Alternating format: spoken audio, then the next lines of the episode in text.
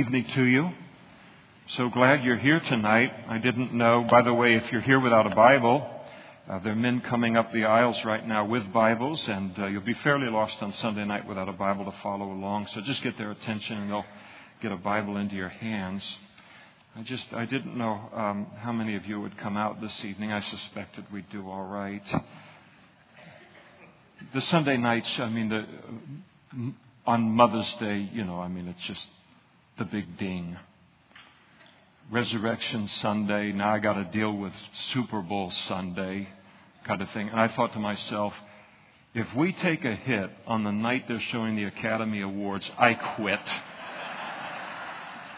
I mean, if the assembling together of the saints isn't more valuable to the saints than the Academy Awards to celebrate movies that none of us can see, uh, for the most part, then what in the world are we wasting our time with? And so, good to see you here tonight. Chronicles, First Chronicles, chapter 14 this evening in our journey through the scriptures. Last week we left off with David's unsuccessful attempt to bring the Ark of the Covenant into Jerusalem, the new capital of Israel at the time in order to, as a, the Ark of the Covenant being a representation of God's presence, bringing God, everything that He's about, right back into the center of the nation uh, of Israel. And He was unsuccessful in transporting uh, that Ark into Jerusalem, and uh, because they violated God's word and how the Ark was to be uh, transported, and so uh, since there was a, they weren't doing Uh, it was a, they were doing a right thing, but they were doing it a wrong way. Now, we live in a world, I don't say that all of the world that operates this way, but a lot of it operates this way, and increasingly more and more of it operates this way. And the old saying we've heard is that the end justifies the means. If the goal is high enough, then you can cut corners, you can disobey, you can do wrong in getting to that goal uh, if the goal is significant enough. And you, so you see all kinds of cutting corners in order to accomplish this great goal. The problem with that, and the reason we must never be conformed uh, by that thinking as Christians, is that as Christians, the way, the means, is as important as the goal. Because people don't just look at our lives and watch us as Christians, and they do watch us as Christians in the world. That's important. It should be that way because it's how they're going to come to know God in a very large part. As the old saying goes, we're the only Bible that most people are going to read. They're going to read our lives until that, what they see there then causes them to turn to the Word of God itself. And so they don't know, oh, here's, this is a, an end and this is a means. They look at our lives and believe that everything is representing the God that we serve. So, because there's that kind of weightiness to both the end and the means, it's important that the totality of our lives be characterized by obedience to God's word. And so they've got a, David's got a great goal to bring the Ark of the Covenant into Jerusalem, but the means that it's happening is disobedient to God's commands, and so God shuts the whole thing down. It's important for us to understand that. The Bible says that it makes it real easy for us that everything that we do, whether it's a means or an end, Everything that we do is to be done to the glory of God, which means it's to be done in obedience to His Word. And so God shuts the whole thing down because while they're having a great time, God, because of the disobedience, He can't enjoy Himself. He wants to enjoy Himself. He wants to bless it. He can't bless it. And He's going to, He's driving home an important lesson to David. But that's where it stops. And so David's going to try again in chapter 15. But in the meantime, there's like a three month block of time in between the two attempts to uh, bring it in, the ark into, the, into Jerusalem. And chapter 14 is kind of an encapsulation of the events of that, that three month period. Now, Hiram, king of Tyre, he sent messengers to David and he sent cedar trees with masons and carpenters to build David a palace. And so, David now, uh, this is a description in chapter 14 of the prosperity of David's reign. He's now the king of both the, the southern two tribes, now the northern uh, ten tribes. All, he's the king over all of Israel. And so there's peace in the land now. There's prosperity coming to the land. There's godly leadership in the land. And so he, here is this uh, he begins to gain favor with the nations, the leaders of the nations around him. Some of them, well, let's just put it this way he gets everybody's notice. Some of them are happy about him being the king, others of them are not happy. Hiram happened to be happy about it. And he saw David is a you know up and comer, and he's a, and he's a good king. He's going, going to do a great thing in Israel, and he wanted to bless David early in his reign by sending down not only all of the, the materials, but also all of the craftsmen in order to build David a proper house, a palace. So it'd be pretty neat. Somebody walks up to your front door and says, Hey, you know, we've noticed that God's on your life and all of that, and so we've got everything to build your house right here outside and start to go for it. So this was the favor that, uh, that he had with his, uh, at least the neighbor and Tyre. And so uh, David knew that the Lord had established him as king over Israel for his kingdom was highly exalted for the sake of his people Israel. And so God, David saw these as God's blessings coming uh, from him being obedient to God's call and then fulfilling God's call. Also, in in that age, and I hope. Uh, today as well, certainly in the body of Christ, uh, children in those days were viewed as a gift from the Lord. That's what the Bible says. Children are a heritage from the Lord. They're a gift from the Lord. So to have uh, a enlarging family was also a sign of God's favor. And so David then took more wives. I'm not going to, it's, it's pure disobedience. It gets him in trouble, but that's part of, uh, you know, uh, Second Samuel, not a part of First Chronicles, so I'll refer you back to all of that. But he took more wives in Jerusalem than he already had, and he begot more sons and daughters. And these are the names of his children who he had in Jerusalem uh, Shemua, Shobab, Nathan, Solomon, Ibhar, Elishua, Elphat, uh, Ephelet, uh, Nogah, uh, Nepheg, Japhia, uh, Elishama, uh, Beeliada, and uh, uh, Ephelet. And so these are the children that were born to him. And again, he would have recognized this as God just continuing to bless his family and his reign. Now, it's not all blessing when you obey the Lord. There's a lot of blessings in obeying the Lord. But to be a friend of God means that you're going to also become an enemy to other people. They're not good people, but that's just the way that it is. Because there's a spiritual warfare that goes on in this world. There's a lot of people in this world that hate God, and they're going to hate God inside of you. And that's a great way to look at persecution when it happens to us you look at yourself and say, why are these people persecuting me? You know, if I wasn't a Christian and I was just whatever, they wouldn't be persecuting you. All right. Well, if they're not persecuting for you, you for what you are intrinsically or naturally, then it must be some, something that you're carrying. And of course, we carry Christ with us and the Holy Spirit in our lives. So the persecution against us is actually a persecution against him. And we can never expect the world to treat him in us any differently than it treated him when he was in the world. And you saw what the, the religious leaders of the Jews and others, their opposition to him. So that's part of our portion as well. And so when the Philistines heard that David had been anointed king over all Israel, all the Philistines went up to search for David. David heard of it and he went out against them. And so the Philistines were perfectly happy with David being a kind of a tribal king over the southern two tribes of Israel, headquartered in Hebron.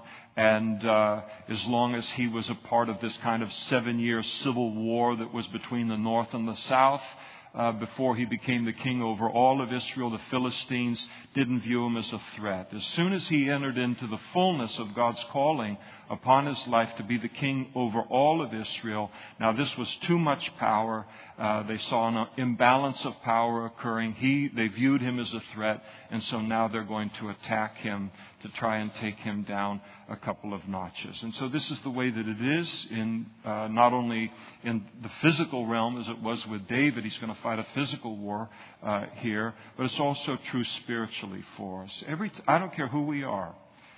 If you obey God's calling upon your life and you take the steps of faith that He calls you to take, then you're going to get noticed by the devil. You're going to get noticed in that spiritual realm, and there's going to be opposition against you. I'm thinking about this next week. There's a particular project that I'm looking to complete that has a, the potential to be helpful in the body of Christ. It's not a big deal. Don't think I'm doing something big, but I don't want to tell you what it is either because I want to torture you. So there's this little thing that I want to do and all. And it's interesting, though, that the warfare against it has already begun this week. And so sometimes the warfare occurs and you go, all right, God, I must be hearing you all right.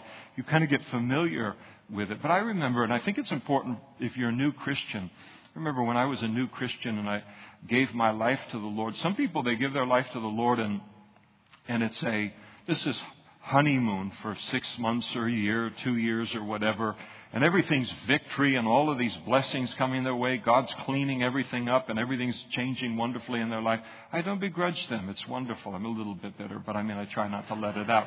But there's this great honeymoon period to the whole thing, and it's fun to watch all of it. And they're just about to write their autobiography, Damian Kyle, man of power and faith.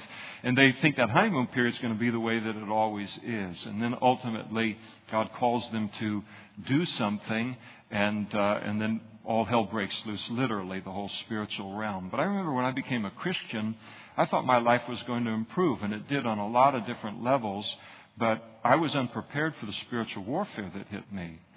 Um, I remember when I was growing up, my mother had she had some mental health issues, and uh, so uh, that she really struggled with, and um, you know, treatment back then for what she was dealing with pretty barbaric compared to the way things are today.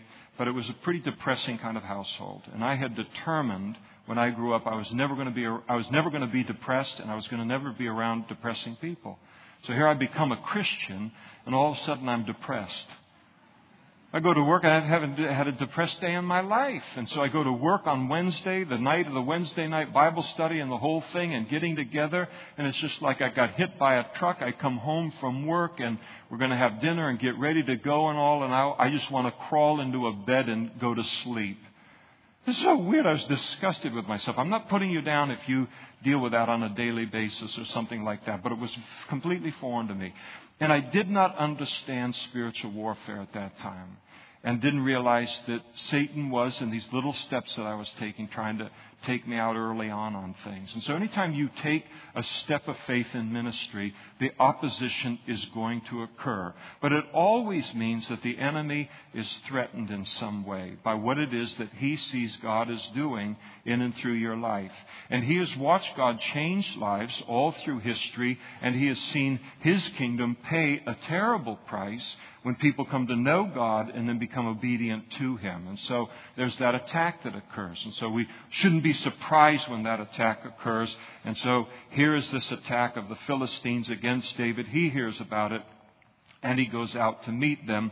And the Philistines went out and they made a raid in the valley uh, of Rephaim. And that was very, very favorable ground for the Philistines to attack the children of Israel. Very favorable high ground for the children of Israel. So they got themselves in a choice place for battle.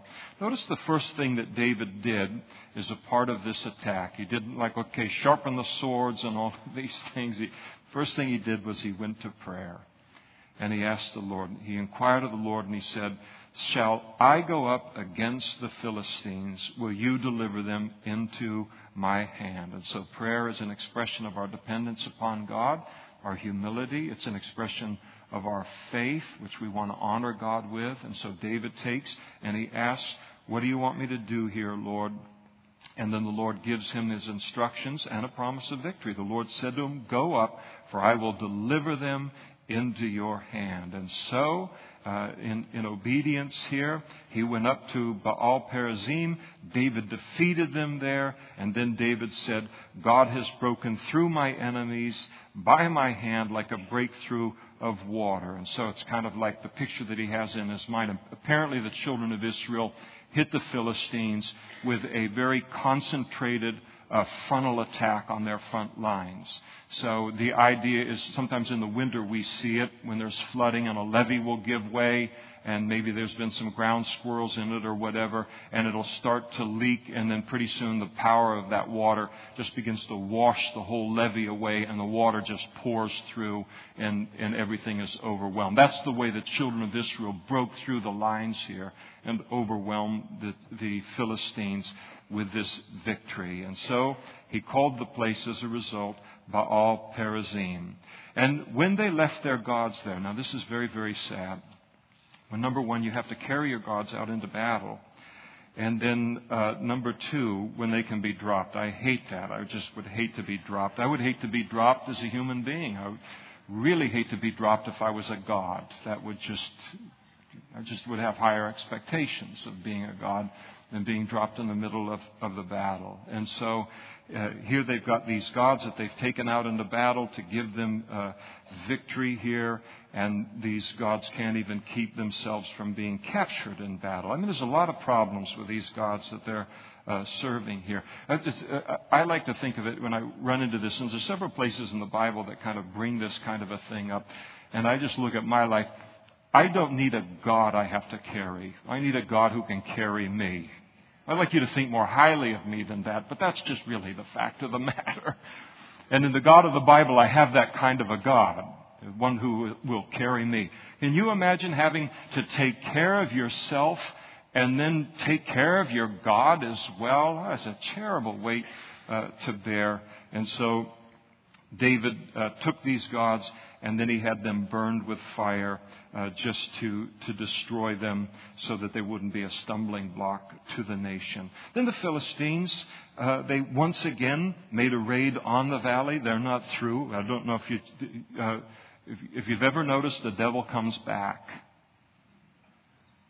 Say, man, I, whew, boy, Lord, the way that you worked right there was just like the water going through a levee. I think I'm done with the devil for the rest of my life. Devil? No, sorry. Uh, but that's not the way that it works.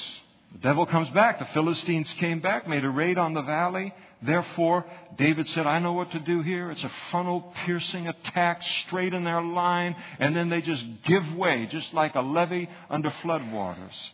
Well, that's a tendency that we have begin to think that God does everything the same way, the same way, the same way. I mean, it was successful this way the last time, and so of course God's going to do it that way this time. We have to be careful of that. And David's careful of that early in his reign here. He realizes this is a new day, this is a new battle. God might have a new battle plan.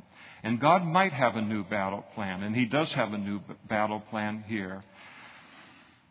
God does not lead His people by formula. He leads his people through prayer.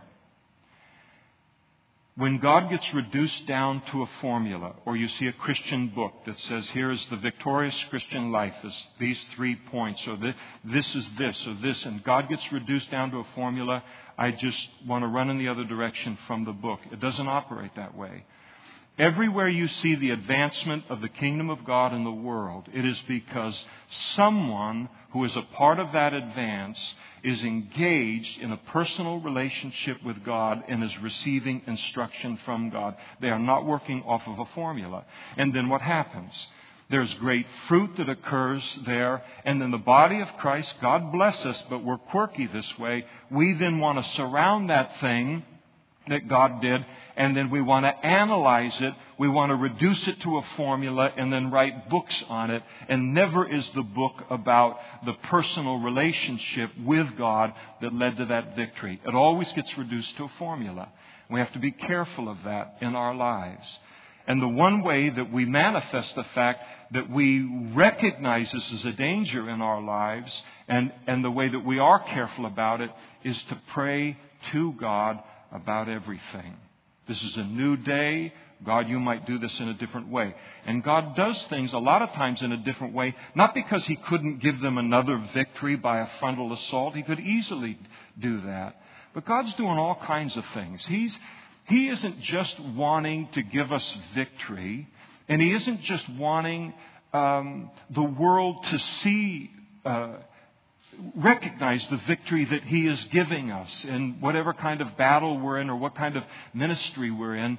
He'll sometimes work in a way over here and people get to see it, and then He does something entirely different over here, and then sometimes He'll make the odds even more impossible in the situation because the whole idea is that He gets seen. It's not the, whole, the, the, the supreme thing isn't that I'm victorious and my name gets in the headlines. The big thing is, is that God gets the glory for it and he is glorified as people see him work in all these different kind of ways. So David recognizes this and so he says to the Lord, uh, again, he inquired of the Lord, What do you want me to do here? And God said to him, You shall not go up after them, no frontal assault. I want you to circle around behind them, come upon them in front of the mulberry trees. So apparently they're going to ambush them. And then here's the signal for when you should attack. It shall be that when you hear the sound of marching in the tops of the mulberry trees, so God is going to make the mulberry trees blow or something like that and sound like troops that are marching, then you shall go out to battle, for God has gone out before you to strike the camp of the Philistines. And so David did as God commanded him, and they drove back the army of the Philistines from Gibeon as far as uh, Gezer. And so uh, the Philistines were never, they were broken at this point in time. They never were a factor in terms of opposing the children of Israel during the rest of David's reign. And then the fame of David went out into all lands, and the Lord brought the fear of him upon all nations. Now, however much they understood what was behind all of it, David understood that this fame came from and, and all of this favor came on the fact that he recognized that he was uh, an underservant, that, uh, that in prayer he was acknowledging, God, you are the boss. Jesus, you are the head of the church. Now, what do you want us to do here? We'll do that.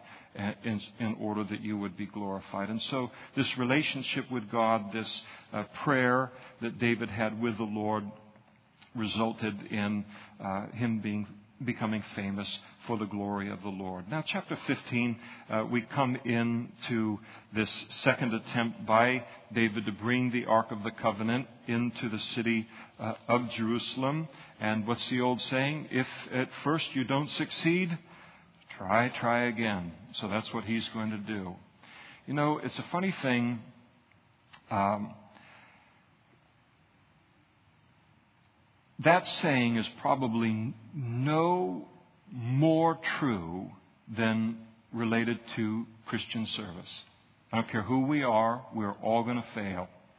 We're all going to make mistakes. We're all going to mishear the Lord. We're all going to do something goofy. And like they did for David, it was out of ignorance. He didn't know. Going to learn the lesson from it.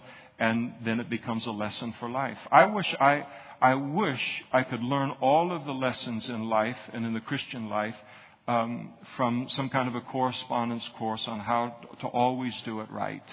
That's not how I learn a lot of what I learn. It's by mistakes, and then you go, ouch, that hurt. Remember the bumper sticker, stupidity should hurt? That hurt. And uh, so, how should we do this in the future? And then we learn what does the Bible say about, about doing this. Never, ever, ever quit your service to the Lord because of a failure that you have made in endeavoring to serve Him and it falls short. That's just part of the deal. It's just, there's only one person who's perfect in the whole wide world, and that's God. And other people aren't perfect, and we aren't perfect. We can put that on ourselves to be that. The other thing about this with David is that this was a very public humiliation.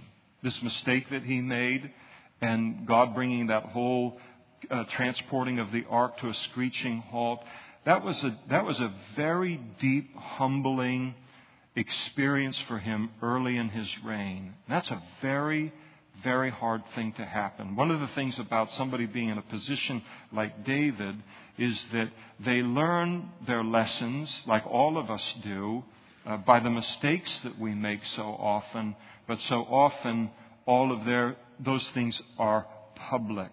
That's one of the things, probably my least favorite thing about being a pastor, and so much of it being a pub, having a public side to it, though there's a lot of non public side to it, is that you make so many mistakes in public that you just want to hide for self preservation. You don't want to do that stupid thing again or say that dumb thing again, or if I could re say that or preach it or whatever it might be. So there's all that going on, but you just have to work through that, whatever the ministry is, and you have to continue even after failure because God.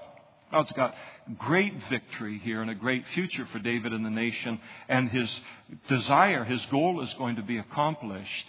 But he, he had to learn something uh, before that happened. And so, this importance of figuring out, okay, what is the right thing to do here, and, and then doing this, doing it, rather than saying, okay, I can't take this, I'm going to stop serving in the children's ministry or becoming a missionary or whatever it might be. So David built houses for himself uh, in the city of David, and he prepared a place for the ark of God, and he pitched a tent for it. And so he fashions a tent, probably made after the law of Moses, resembling the tent that was used by Moses and the children of Israel in their wandering.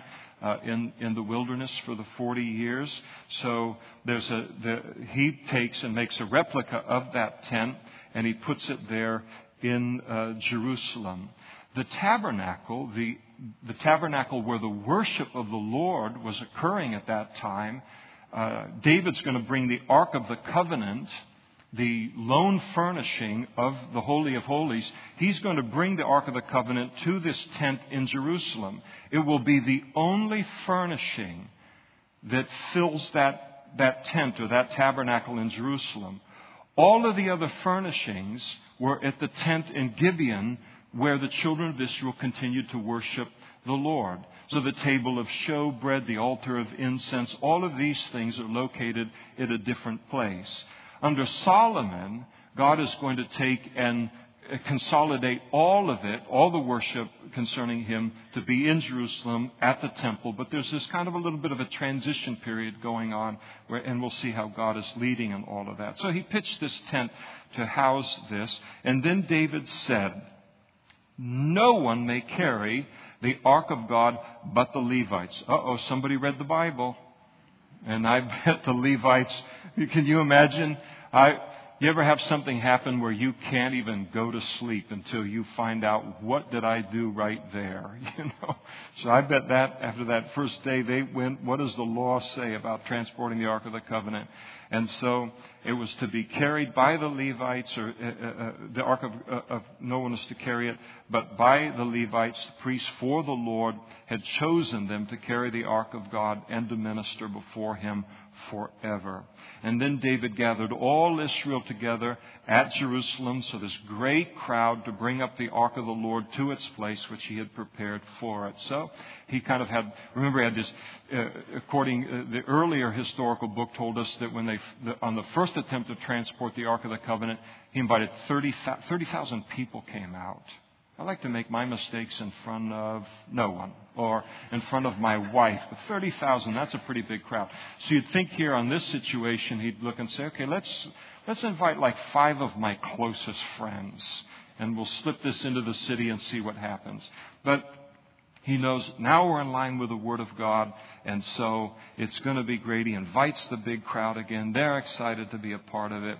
And then David assembled the children of Aaron and the Levites of the sons of Kohath, uh, uh, Uriel the chief, and 120 of his brethren of the sons of Merari, uh, uh, Asaiah the chief, 220 of his brethren, the sons of Gershom, Joel the uh, chief, and 130 of his brethren. So he's loaded up with, uh, with Levites and priests here of the sons of uh, Elzaphan, uh, Shemaiah the chief, and 200 of his brethren of the sons of Hebron, Eliel the chief, and 80 of his brethren of the sons of Uzziel, uh, Amminadab the chief, and 112 of his brethren. And David called for Zadok and Abiathar the priests, and for the Levites, Uriel, uh, Asaiah, Joel, Shemaiah, uh, Eliel, and Amminadab. And he said to them, You are the heads of the fathers' houses of the Levites. Sanctify yourself,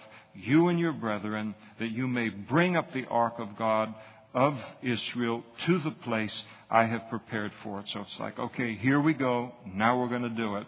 For because you did not do it the first time. So here we learn where the fault lay. David said, I mean, who did, who was in charge of uh, transporting the ark biblically and finding out what was going on? So he says, because you didn't do it the first time, the Lord our God broke out against all of us because we did not consult him about the proper order. And so the priests and the Levites, they sanctified themselves uh, to bring up the ark of the Lord of God, uh, God, of Israel, and the children of the Levites, they bore the ark on their shoulders by the poles. It was to be carried as Moses had commanded according to the word of God. And again, as I mentioned last week, the ark of the covenant representing the presence of God. The, God's presence is carried into this world, old covenant and new covenant. It's carried by men and by women, people. So we carry the presence of God into the workplace tomorrow, into the neighborhoods, into the apartment complex, into wherever we go tomorrow and through the week. We are carrying as human beings. It doesn't go by cart. You can't hire this out, any of that kind of thing. And so here they are now fulfilling the, the, uh, uh, what God's word said, but the imagery of it was significant to God. And so David um, is there obeying this now, obeying God's word? I, I'd like to think with this transporting of the ark, it's, it's very important to me related to uh, this fellowship that, uh, that God gets to enjoy himself here. That's just super important to me. So we want him to enjoy our services. We want him to participate massively in our services. There is no service if he doesn't. And so that's very, very important. And so their obedience here now allows God to enjoy the process himself and to bless it in the way that he wanted to. Again, he's our father. He's a father. A father loves to bless his children. I mean, and nobody's like our Heavenly Father. He so wanted to be involved. He wanted to bless. He wanted to make it the greatest day of David's life. And I'm convinced that this was the greatest day of David's life. Nothing, compa- there was no desire of his heart for the rest of his reign that was greater than bringing the Lord into the center of the national life of the nation of Israel.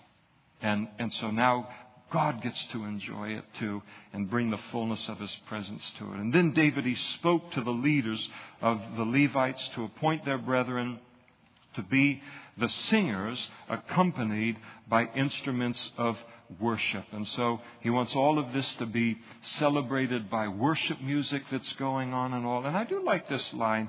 He, he uh, again, he spoke to the leaders of the Levites to appoint their brethren to be singers and the singers were to be accompanied by instruments of worship. The singers were to be accompanied by the music. The words are more important than the, wor- than the music in a worship song, always. Sometimes, you know, you can hear this worship song and it's like, that is the greatest music. That is so great. The words are really lousy, but man, I like to play that and to sing that if the words aren't right. Do you realize it's as wrong to write or to sing an unbiblical song as it is to preach an unbiblical sermon. And, and so here, the words are the most important. And then the music is, is a lesser place. It plays a support role. The words are the most important. And so all of this great procession was to be uh, characterized by music and singing and uh, stringed instruments and harps and cymbals by raising the voice with resounding joy. And so David wanted this whole thing to be marked by joy, marked by praise and worship. And so the Levites appointed uh, Heman, the son of Joel, and his brethren, Asaph, the son of Berechiah, and their brethren, the sons of Merari, Ethan, uh, Ethan the son uh, of Kushaiah and with them their brethren of the second rank, and we'll drop down there all, now let's see. Zechariah, Ben Jaaziel, Mahashmaha, okay, Obed Edom, God bless him, and uh, Jeiel, the gatekeepers. And so these were the guys that were supposed to open the doors up to allow everything, the procession in. The singers are listed here. Heman, uh, Asaph, Ethan, they were to sound the cymbals of bronze. And so there's the singing, the clashing of the cymbals. Oh, just a great, great uh, celebration. Uh, Zechariah, these other guys, they had uh, the stringed instruments that they were playing. And then we go into verse 21, and the men are listed that were uh, to direct the harps uh, uh, that were playing. And then uh, Chenaniah, the leader of the Levites, he was instructor in charge of the music because he was skillful. So there was a guy that was over the whole, like the head worship leader of this whole thing that was going on. So the buck stopped somewhere to oversee worship to make sure that uh, it was right. And so this was his, uh, his position. And then we notice that his skillfulness was noted. And so uh, it was important for someone skillful to have that position. It's important for us, every one of us in our service to the Lord, that we don't give God slop, that we don't give Him the leftovers of our time, we don't give Him slothfulness and sluggardness in our service to the Lord. The ministry that we do as unto the Lord is to be done the very best that we can do it. We may not be the best in the world at the thing that He's called us to do, but we can be the very best that we can be, and that's what we should be. And it's very easy over time to serve the Lord for a while, and and it's a, it's a, it's a candidly kind of a distressing thing related to me in terms of trends in the body of Christ. Just in the 30 years that I've walked with the Lord, is how God is getting a lower and lower and lower priority in people's lives in an increasingly larger group of people that profess themselves to be Christian. And so that standard is dropping, and then people aren't being diligent in what God has called them to do. So it doesn't matter whether it makes the headlines or it's famous or it's public or it's private or whatever. All of us should do the very best that we can do in what God has called us to do. I remember when I was um, playing basketball a little bit in high school and, and then in junior college. It was fascinating to me to watch um, to watch the young men so often, not always, but so often, who had the greatest talent and the greatest skill just frittered away.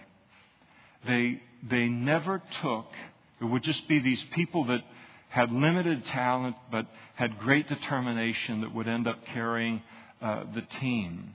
And it was a, a, good lesson for me to see early in life because Paul uses a lot of minis, uh, athletic imagery related to ministry too as well. But the point I'm making is this. For those of you who God has called and He has given you great, great skill in some particular area, you are one of the best at what you do for the Lord, whatever that is. Never rest on that. Never coast with that because you'll regret it at the end of your life. You'll come to the end of your life and you'll wonder, what would God have done? What impact could have I had for the Lord if I had taken the skill and the gifting and the calling that He had given and then used it with all of my heart to move it forward? And that's the only way we're ever going to find out what God's plan was for our lives if that if there's that kind of not falling asleep and just saying, well, I'm better than everybody else, not realizing God has maybe given you a gift that's two or three times the gift that somebody else has, and you shouldn't be comparing yourself to them.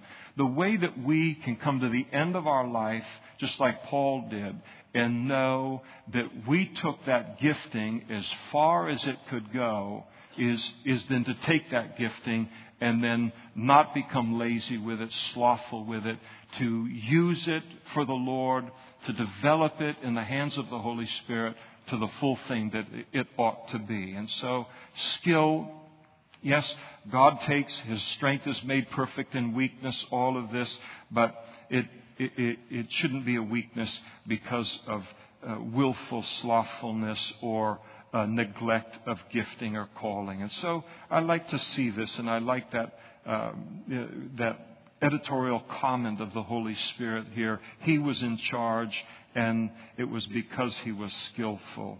And then uh, Berechiah and Elkanah, they were doorkeepers uh, for the ark. Um, these other fellows here, uh, and the priests, they were to blow the trumpets before the ark of God as it was being transported, and Obed Edom and uh, uh, doorkeepers of the ark. And so here are all these arrangements that David made. You know, the Bible says that God's work is to be done decently and in order. So there's a great work of the Holy Spirit that's happening in this event, but there's structure and there's order too. They're, they're complementary. They're not uh, contradictory to one another. And so, the, David, the elders of Israel, the captains over thousands, went to bring up the Ark of the Covenant of the Lord from the house of Obed Edom with joy. David wanted this to be a joyous celebration, and it was. And so it was when God helped the Levites. Don't, you don't have to underline everything I tell you to underline in the Bible, but underline it with your eyes. Those four words God helped the Levites. And that, that represented God's pleasure with what was happening. Their obedience allowed God to fully participate in the event. And I'll tell you, there, there is nothing like walking away from something where everybody goes, Man, did God fully participate in that event? and that's exactly what happened there, and obedience allowed him to do that. And so it was when God helped the Levites who bore the ark of the covenant of the Lord that they offered seven bulls and seven rams. And David was clothed with a robe of fine linen, as were all of the Levites who bore the ark, the singers, and uh, Chenaniah, the uh, music master, with the singers. David also wore a linen ephod. Now, a linen ephod was a, a garment of the priest. The priest wore. So it was a sleeveless uh, linen kind of robe. So during this whole uh, processional of, of bringing the Ark of the Covenant into Jerusalem, David didn't wear his kingly robes. He wore the garment of a priest. There are three great offices in, in the, the Old Testament kind of economy of the Jews prophet, priest, and king. And David was two of those three. He was a prophet and he was a king.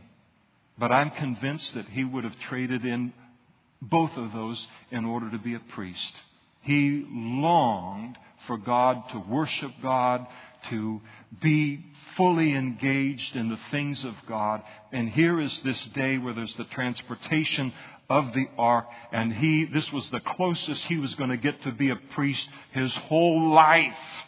And so he takes on their garment. It's a beautiful, beautiful picture. And thus all Israel brought up the Ark of the Covenant of the Lord with shouting and the sound of the horn and trumpets and with cymbals and making music with stringed, stringed instruments and harps.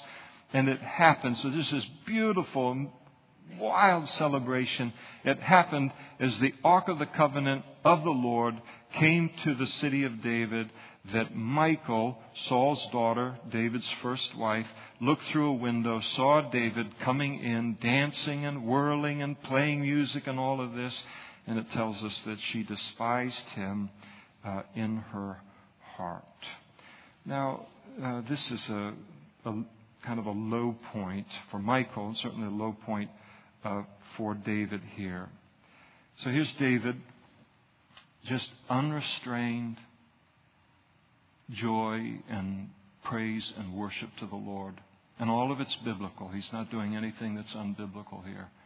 She looks out the window and she, as we're told here, she despised him in her heart. It doesn't say that she despised what he was doing. It's worse than that. It's deeper than that. She despised him. She despised where all that he was doing came from in his love for God and his unrestrained worship of the Lord. And so she watches this. She thinks his conduct is, you know, kind of undignified and not worthy of a king. And you've got to put some distance between you and the people, and you conduct yourself like that. My father would have never done anything like that when he was the king. It doesn't matter that he died at the hands of Amalekite. But anyway, she had her expectations of, of uh, all of this. And so uh, we know from the other account that David came in and she really lit into him for his conduct, made him feel ashamed for the way that he had worshiped the Lord uh, on that day. I think that that uh, obviously it hurt David because of his response, which we'll see in just a moment and all. But again, I'm convinced that this was the greatest day in David's life. Nothing came close to it. And then to walk into the door and to have your worship and love for the Lord to be scorned and to be despised by your wife I mean, wow. David, I'm convinced. That's a qualifying statement. It doesn't mean you have to be convinced. I'm convinced that David was a very private man. If David was like this super big extrovert showboat, you know, it's all about me kind of thing. I mean, his reign, he made his mistakes, he, he committed his sins, but he, he it would have been completely different than the reign that we see recorded in Scripture. This was a man who was content in a relationship with God, wherever God put him. He would have been content to shepherd that flock for his family for the rest of his life, if that's God, what God had for him. The title, the position, the acclaim, the fame, it didn't matter to him. What mattered to him was his relationship with Lord, the Lord, and then to be faithful with wherever God took that. And so she comes in and she puts a knife right into the most important part of his life in mocking his relationship with the Lord. And the reason that she did it is she didn't understand anything about it. Nothing uh, about what made David tick, what was important to him, any of those uh, kinds of, of things. She didn't understand it, and so she just comes in and and uh, and abuses him in this way. And I think it's very hard, and some of you are in the middle of that kind of a situation, or you have been. I mean, one of the worst things that we experience in life is to have our relationship with the Lord, the beauty of it, the intimacy of it, to be uh, scorned or to be mocked by somebody we care about, especially a husband or by a wife. We must never allow a mocking or a scorning to ever stop us from growing in our relationship with the Lord. That person becomes their own problem. But I think that Michal is a great warning uh, against making fun or mocking or despising the sincere worship, biblical worship of another person. There's a lot of different ways to worship the Lord. All around the world, you see people worship the Lord in so many different ways. I've been in parts of the world just God's grace and been a part of it for one reason or another. And I'm in the middle of a worship service and how people are worshiping the Lord and just being the good Scot and Irishman that I am. I'm like a is it a duck out of water or whatever that is? I'm just standing there and it's like, wow, I'm enjoying all this thing going around, on all around me, but I can't get the the rhythm of the deal here like that, you know, the thing. So, but I enjoy all of it. And my spirit enjoys it thoroughly. But I look pretty reserved in that environment, but it's not a quench. I love what I'm in the middle of. So there's a lot of different ways to worship the Lord. And we have to be careful never to scorn or mock the sincere worship of another person's uh, direction to the Lord. And I think that if we ever do that, we make fun of, of that kind of sincere worship being directed to the Lord. It's a time to step back and to ask ourselves, am I still a worshiper of the Lord? Because when a person is a true worshiper of the Lord, this other person's worship may be a little bit different. But I, I recognize that that person is enjoying the Lord as much as I do when I worship the way that I do. And that God is enjoying himself every bit as much as when he enjoys himself when I worship him. So there's a lot of diversity in the body of Christ. I'm not talking about kookiness that really misrepresents the Lord. It's unbiblical and, it, and it's a mar to the reputation of Christ in the world. I'm talking about something shorter than that. There's a lot of diversity on that. And, and to be very, very careful to be respectful of other people's worship. If we aren't respectful, it means, wow, maybe we've never experienced that kind of, of an intimacy with God, or we're not a true worshiper of ourselves, and that person has a lot to teach us, not us teaching them anything. Then in chapter 16, so they brought the ark of the Lord, uh, the ark of God, brought it into the midst of the tabernacle that David had erected for it. So mission accomplished and they offered burnt offerings, which was an expression of total consecration to God, peace offerings, which spoke of thanksgiving before God. So they're using every way that they can to just praise the Lord and dedicate themselves to the Lord. And when David had finished offering the burnt offerings and the peace offerings, he blessed the people in the name of the Lord. And uh, he, then he distributed to every one of Israel, both man and uh, woman, to everyone a loaf of bread. All right. A chunk of meat. So they've been uh, offering all of these offerings. A portion of these offerings were, could be eaten by the people. And they, they offered up a lot of offerings for the crowd that was there. So everybody got a little bread. You got your carbs. Got a slab of meat, a piece of meat. That's a steakhouse right there, I'll tell you. So they got that protein, and then they got a cake of raisins. That's your dessert. In the ancient world, you didn't go to get a milkshake. So the raisins, that was like, all right, the sweet tooth. I got my payday candy bar right here. And so that's what was given to them to eat. And he then appointed some of the Levites to minister before the ark of the Lord to commemorate, to thank, and to praise the Lord God of Israel. And uh, so he begins to set up kind of a long term uh, arrangements for the worship that was to occur there at the tabernacle in Jerusalem. Asaph, the chief, uh, uh was, and then next to him was Zechariah, then uh, Jeiel, and then uh, all of these people, and then Jeiel with the stringed instruments and the harps, but Asaph made music with the cymbals. Uh, Benaiah and uh, Jahaziel, the priests, regularly blew the trumpets before the ark of the covenant of God. And so, what David wanted was every time people came to the tabernacle to worship the Lord in Jerusalem, he wanted them when they, the closer and closer they got to them, for them to hear worship music and praise music being lifted up to the Lord. And so he takes, and, and we're going to see he makes it a part of his, his reign that these people are going to be, uh, they're going to be covered, they're going to have food, clothing cared for, but I want there to be worship music going on at, at this tabernacle, and he made those arrangements for it. So you can just imagine, put yourself in the ancient world. You know, there are no iPods, and they don't have stereo systems, and they don't have, you know, turn a switch and have the music on. David, you know, considerable commitment here.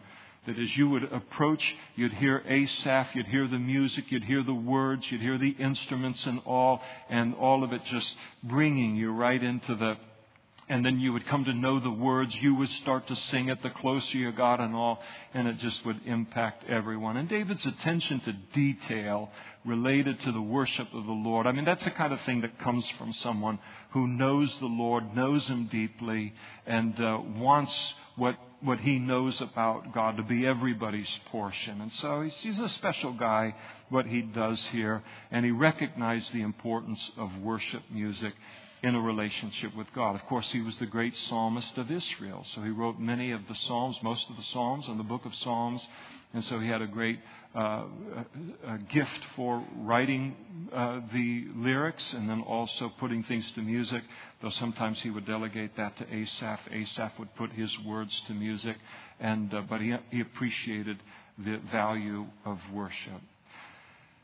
We'll close here for tonight and we won't head into the psalm itself. We'll pick that up next week. So, but if the worship team would come forward, it's uh, get a chance to worship the Lord a little bit in closing here.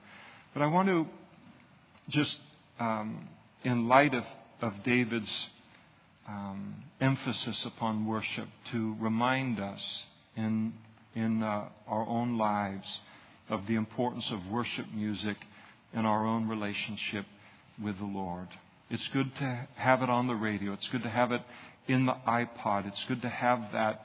Um, yes, learning the word, the devotional time, those kind of things, and prayer and all that, that's all foundational, fundamental, so important. But so is the relationship. We have a need to say things to God. And there are things that God wants to hear from His people that He won't from, hear from anyone else but His people. So you might look at your Christian life tonight. Maybe you're new to the Lord and you don't know anything about this, or maybe you've walked with the Lord for 40 years and worship has no place any longer in, in your life. It's just like I'm a word guy and I pray and that's it. And, and to, to stop and reconsider a, a little bit. The singing of worship music and praise to God isn't supremely for us though it's a blessing and it does something good in us. It's supremely for Him. And He has a right and a place to hear our worship, to hear our thanksgiving, and to hear our praise.